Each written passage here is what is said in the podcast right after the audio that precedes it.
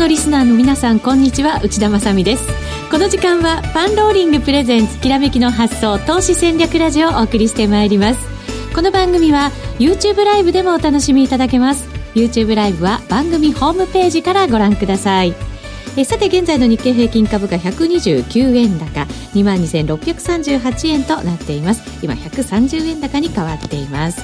それでは今日のゲストをご紹介しましょう。現役ファンドマネージャーの石原潤さんです。皆さんこんにちは石原潤です。よろしくお願いします。よろしくお願いいたします、はい、今日はそれでもしっかりの状況ということになりました。そうですね。なんかまあ8月あんまりまあ株にとって良くない月なんですけどまあ後から申し上げますけどアメリカで自社株買いがすごいもう減税資金からリパトル資金から全部自社株買い。はい。で、賃、賃上げにはいかずに、もう自社株買いがすごくて、まあ、あの、自社株買い以外の全部のセクターがね、ほぼ売りに回ってるとは言われてるんですけど、自社株買いが強くてですね、えー、下げないという状況が続いているということですね。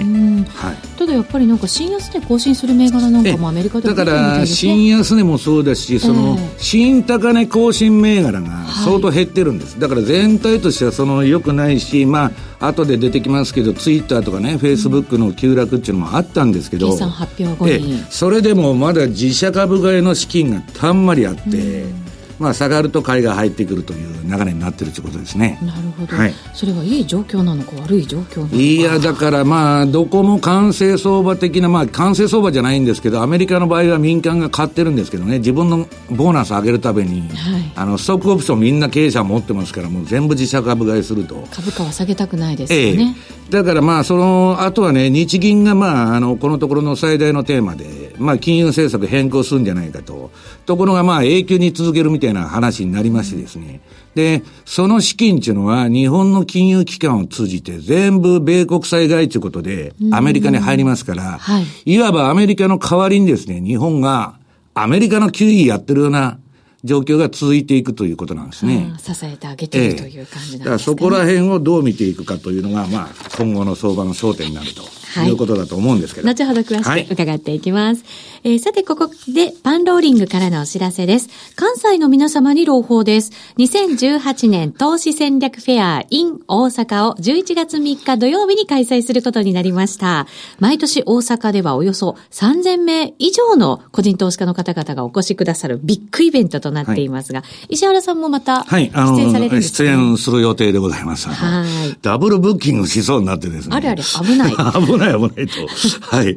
いうことで出演しますんで、よろしくお願いします。ぜひぜひ皆さんお越しください。はい、今なら優先登録のお申し込み受け付けています。昨年も石原さんの講演早々に満席になってしまいましたけれども、優先登録いただいた方から、あ講演内容が決定次第ご案内していこうと思ってます。はい、えー、講演が満席になる前にお早めにお申し込みいただければと思います。詳細は番組ホームページでご覧ください。それでは進めていきましょう。このコーナーは、投資専門出版社として、投資戦略フェアを主催するパンローリングの提供でお送りします。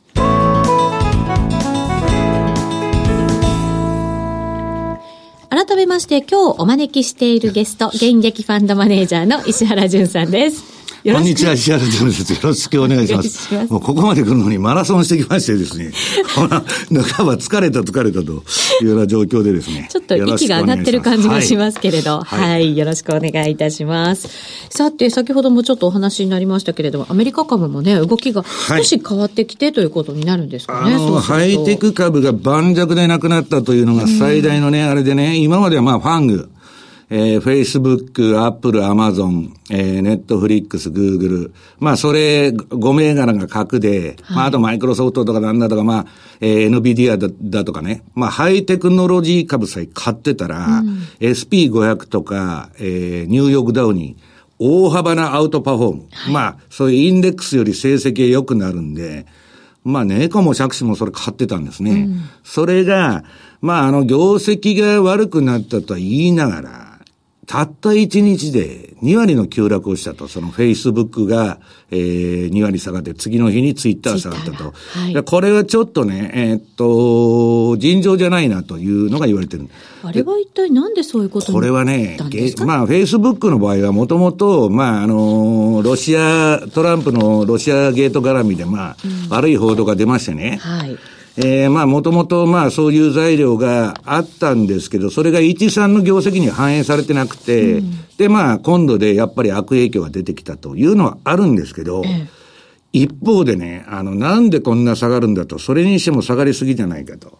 それはね、日本の金融政策が変更なるっつって、利食いを出したやつがいると言われてるんです。それ本当か嘘かわかりませんけど、ちょうど、日、いや、そりゃそうですよ。だってもう完成相場で、ええ、で、今やね、アメリカ9位やめちゃって、ヨーロッパも今年中にやめると。うん、もう最後の取り手が日本がね、えー、過剰流動性供給してた、その蛇口閉めるっつったらですね、それは過剰流動性相場は終わりますから、うん、その警戒で、まあ、利食いがね、えー、出ちゃったんじゃないかということも言われてるわけです。はい。ところがまあ、蓋開けたら日銀は永久にあの緩和続けるという話ですんで、はい。あの、まあ、えー、今のところまた小康状態に戻ってるということなんですね。なるほど。そうすると、じゃあ、一旦ちょっとそういうなんかこう、懸念みたいなものを織り込みつつあったけれども、まだまだ大丈夫、まあ、ゴールディーロックスで、まあ、日本の金利がね、まあ、黒田さんは、えっ、ー、と、倍ぐらいまで、あの、容認すると。長期金利の上昇を。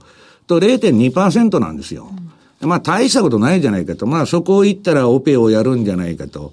で、まあ、その長期金利の釘付けのそのレートを上げた理由っていうのは、日本の金融機関が飯が食えなくて、まあちょっとぐらいリザヤを長短スプレッド作ってね、えー、与えようっていうだけの理由なんです。地銀なんかはね、結構やっぱり厳しいようですからね。はいはい、でね、こう今日あの日、日銀の国際保有比率というチャートがね、これはもうだいぶ前に2016年の段階で、日銀がどこまで緩和を続けられるかと。うん要するに国債今半分持ってるんですから、約。はい。自分で発行して自分で半分買ってると。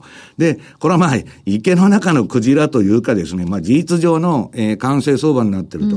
で、まあ取引する人もいなくなってくるわけです。ところがね、これまあどこまで続けるのかと。いうことでですね、さすがに100%いったらまずいだろうと。はい。自分で発行して、自分で全部買っちゃうと。で、ただの臨転機回してか、あの、金吸ってるだけの話なんですけど、まあそれでもいいんですけど、あの、このままいくとね、今まあ40何パーセント、約半分近く持ってて、はい。で、これ右肩上がりにずっと上がっていくわけです。で、この限界値がですね、まあいろんな指揮者がいるんですよ。その、いるんですけど、2020から21年までは、続けられると、うまくいっちゃう。東京オリンピックを超えて。超えるぐらいまでいけるんじゃないかと。えー、これはまあ、楽観的な見方では。ただ、えー、っと、GDP のまあ、えー、っと、2倍のまあ、借金持ってる国ですから、まあ、金利上がったら困るんでね。はい。まあ、その、そうなったらもうアウトなんで、まあ、黒田さんとしては今度うまく収めたわけですけど、まあ、市場との対話がうまくいくかどうか。うこれがまあ非常に重要になってくると。はい。で、もともとですね、あの、えっと、マスコミとか、そのメディアの報道では、黒田さんの量的緩和は失敗してると。だってデフレ脱却とか物価目標2%達成してないと。まあそうですよね。2年で達成するって言って始めたわけだから、えー、5年経っても達成されてないと。はい。どうなってるんだと。で、えー、QE はね、まあ QQE、黒田さんのやってる政策は、デフレには何のその効果もないと、で、貧富の差が広がってるだけでどうのこうのって批判されてるんですけど、はい。私はもともとですね、日銀はデフレ脱却なんて全然考えてないと。え、それが一番大きな目的だったんじゃないですか？いやいやいや、デフレ、インフレになったら日本はアウトですよ。これだけの国債発行してですね、はい、金利上がったら利払いだけでも、国債の金利がね、2%、4%って上がってきたらもうパンクしちゃうじゃないですか。で、大体日本はね、今年金が破綻してる、何が破綻してると財政出動バンバンしてですね、で、あの、借金付けで回ってるわけですよ。うん、ね、それをうまく回すにはどうしたらいいかと。じゃあ、まあ、素人が小学生が考えてもですね、増税したらいいんですよ。はい。借金がある分、その、か、返していけなきゃいけないんで。そうですよね。入れる分を増やせばいい、ね、ええそういうことです。あの、で、それをすると、今度まあ消費税また上げちゃってね、不景気になるって言われてるんですけど、それで、はい、増税とか、あるいは今、今まで国のばらまき金だとか助成金だとかね、その政府について飯食ってる企業が、歳出削減ってことになると、公共事業もう打ちませんとか、はい、たちまち文句が出るじゃないですか。まあそうですよね。増税は嫌でしょ？内田さんも。えー嫌ですね業者からしたらだだ、えー富士通のコンピューター何千台買ってやるとかね、その公共事業どこに打つと、その事業がなくなったら、その文句が出る。政権も危ないと。で、そこはね、財務省っていうのは頭のいい人の集まりですから、そういう目に見えるやつは文句が出やすいと。増税だとか歳出削減は。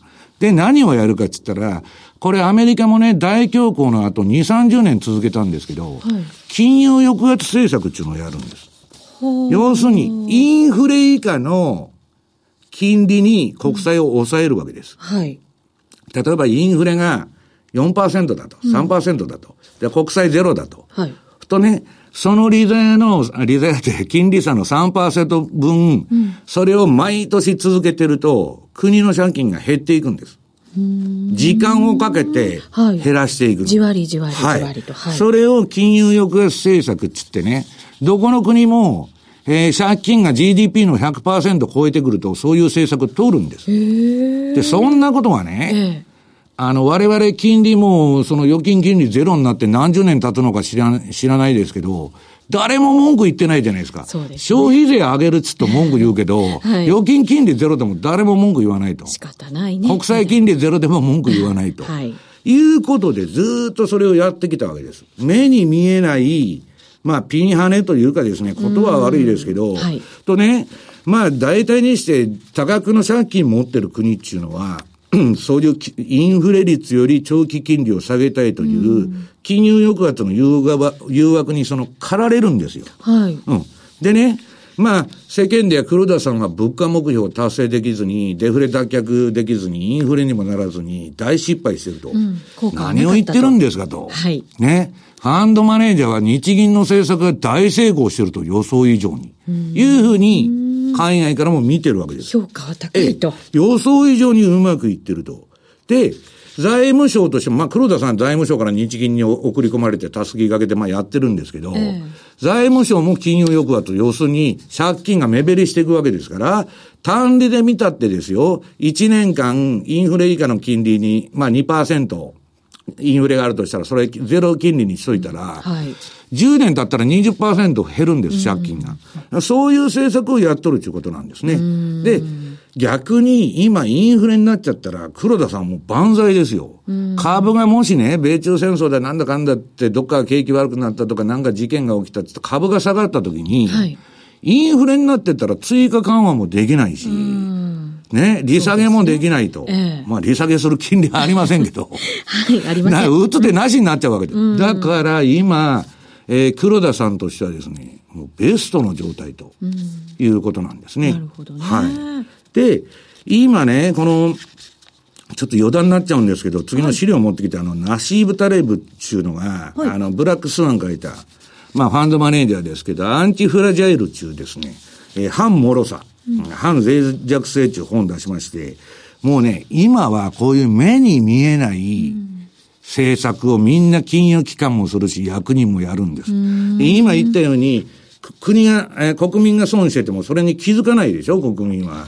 金融抑圧政策って目に見えない。ステルスの財政、えーえーっと、赤字削減策なんです。で、まあこれ2008年の金融危機もね、もう、あの、くず債みたいなジャンク債集めてですね、パッケージにしてトリプル A で出したりですね。はい結局、いくら危ない債券でも、えっ、と、借金したとか、それを売り飛ばしちゃう。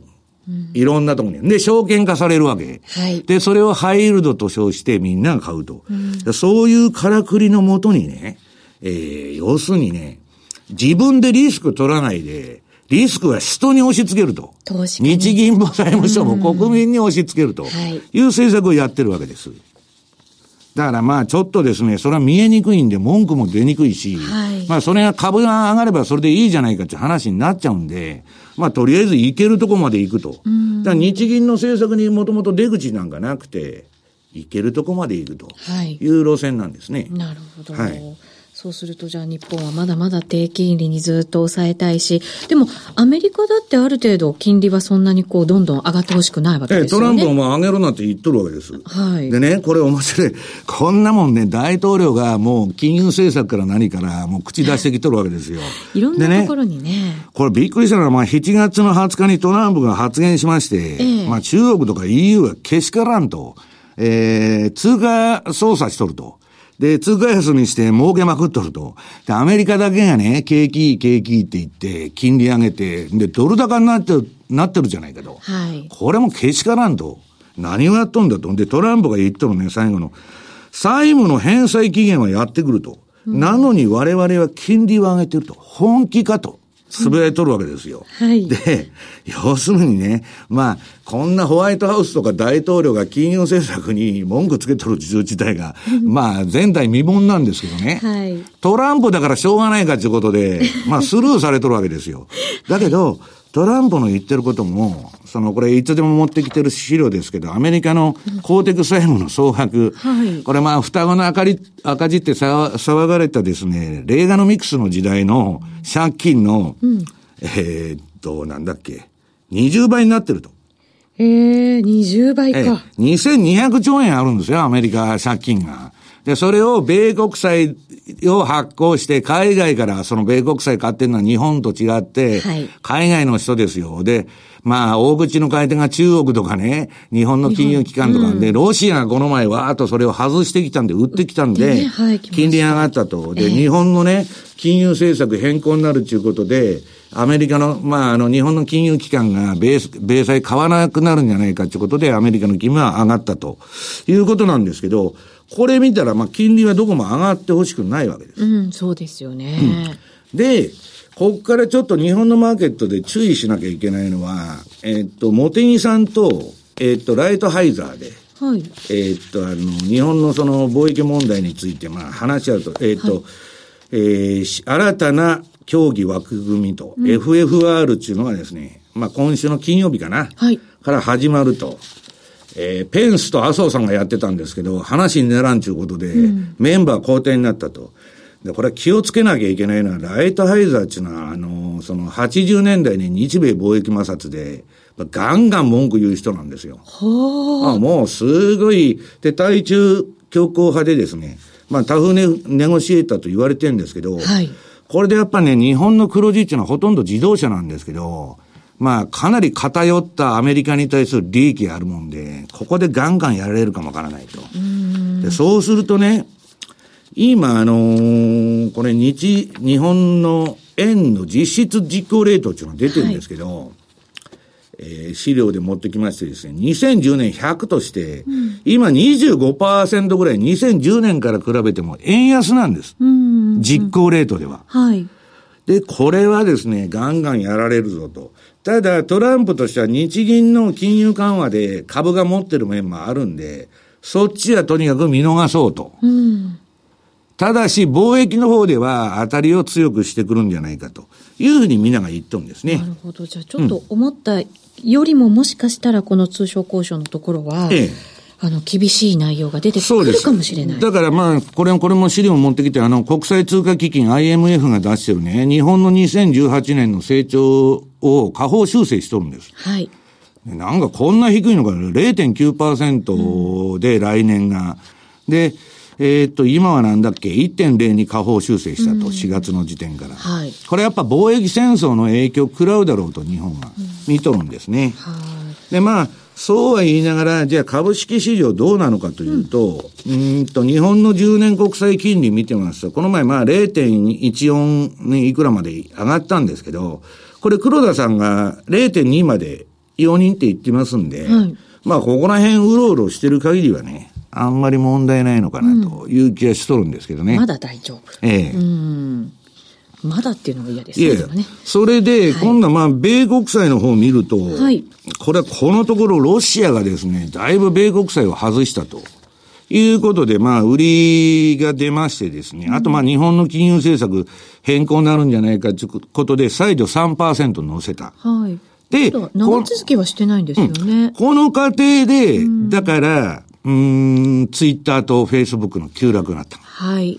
だけど、えー、今はどうなってるかというとですね、これはまあ、Facebook と Twitter の冷やしを持ってきてるんですけど、まあ、ドカーンと下がった後、大きな窓開けてね。うん、窓開けで下がった後は、まあ、昇降状態で横ばいになってると。はい、ただ、まあ、以前だったらもっとわーっと V 字型に戻してもおかしくないんだけど、安値もみ合いみたいな感じですね。ええ、安値もみ合いになってる。ここれはあの、パンローリングさんが出してるね、えー、パンローリングカスタムチャートの、えー、あれで、はい、緑になって、なってる期間が買い、買いトレンド期間。緑が買い、はい。で、オレンジになってるのは売りトレンド期間なんですけど、はい、まあ、ツイッターはまあ、売りトレンドがまだ続いてると。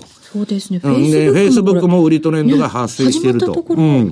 いうことで、うん、こっからこれが戻すかどうかはね、自社株買い次第。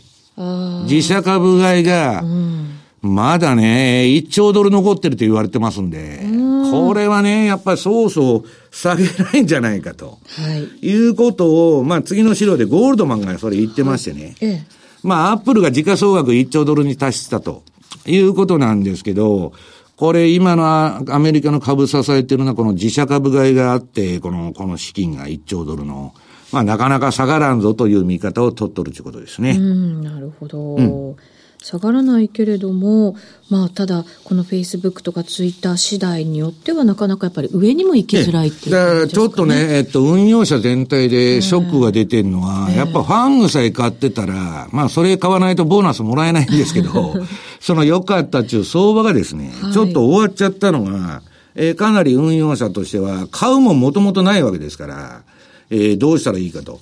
ですね。今ね、この、えー、っと、次にアップル。うんうん、アップルの冷やしを見てもらうと、これまあ、これはまだ買いトレンドが続いてるわけです。本当だ。動き全然違いますもんね、ええ、フェイスだから今まではハイテク全部一色単に上げてたんですけど、えー、今ちょっと、えー、違う流れになってきてる。より集中しちゃうってことになるんですかね、そうするとね。いや、だけどこれ、その集中するっていうのは 怖いですから。本当そうですよね。えー、っとね、これマーク・ファーバーなんか口悪くて一発屋の祭りとかね、あるいは、まあ、もっと口の悪い人は、こんな流行企業だと。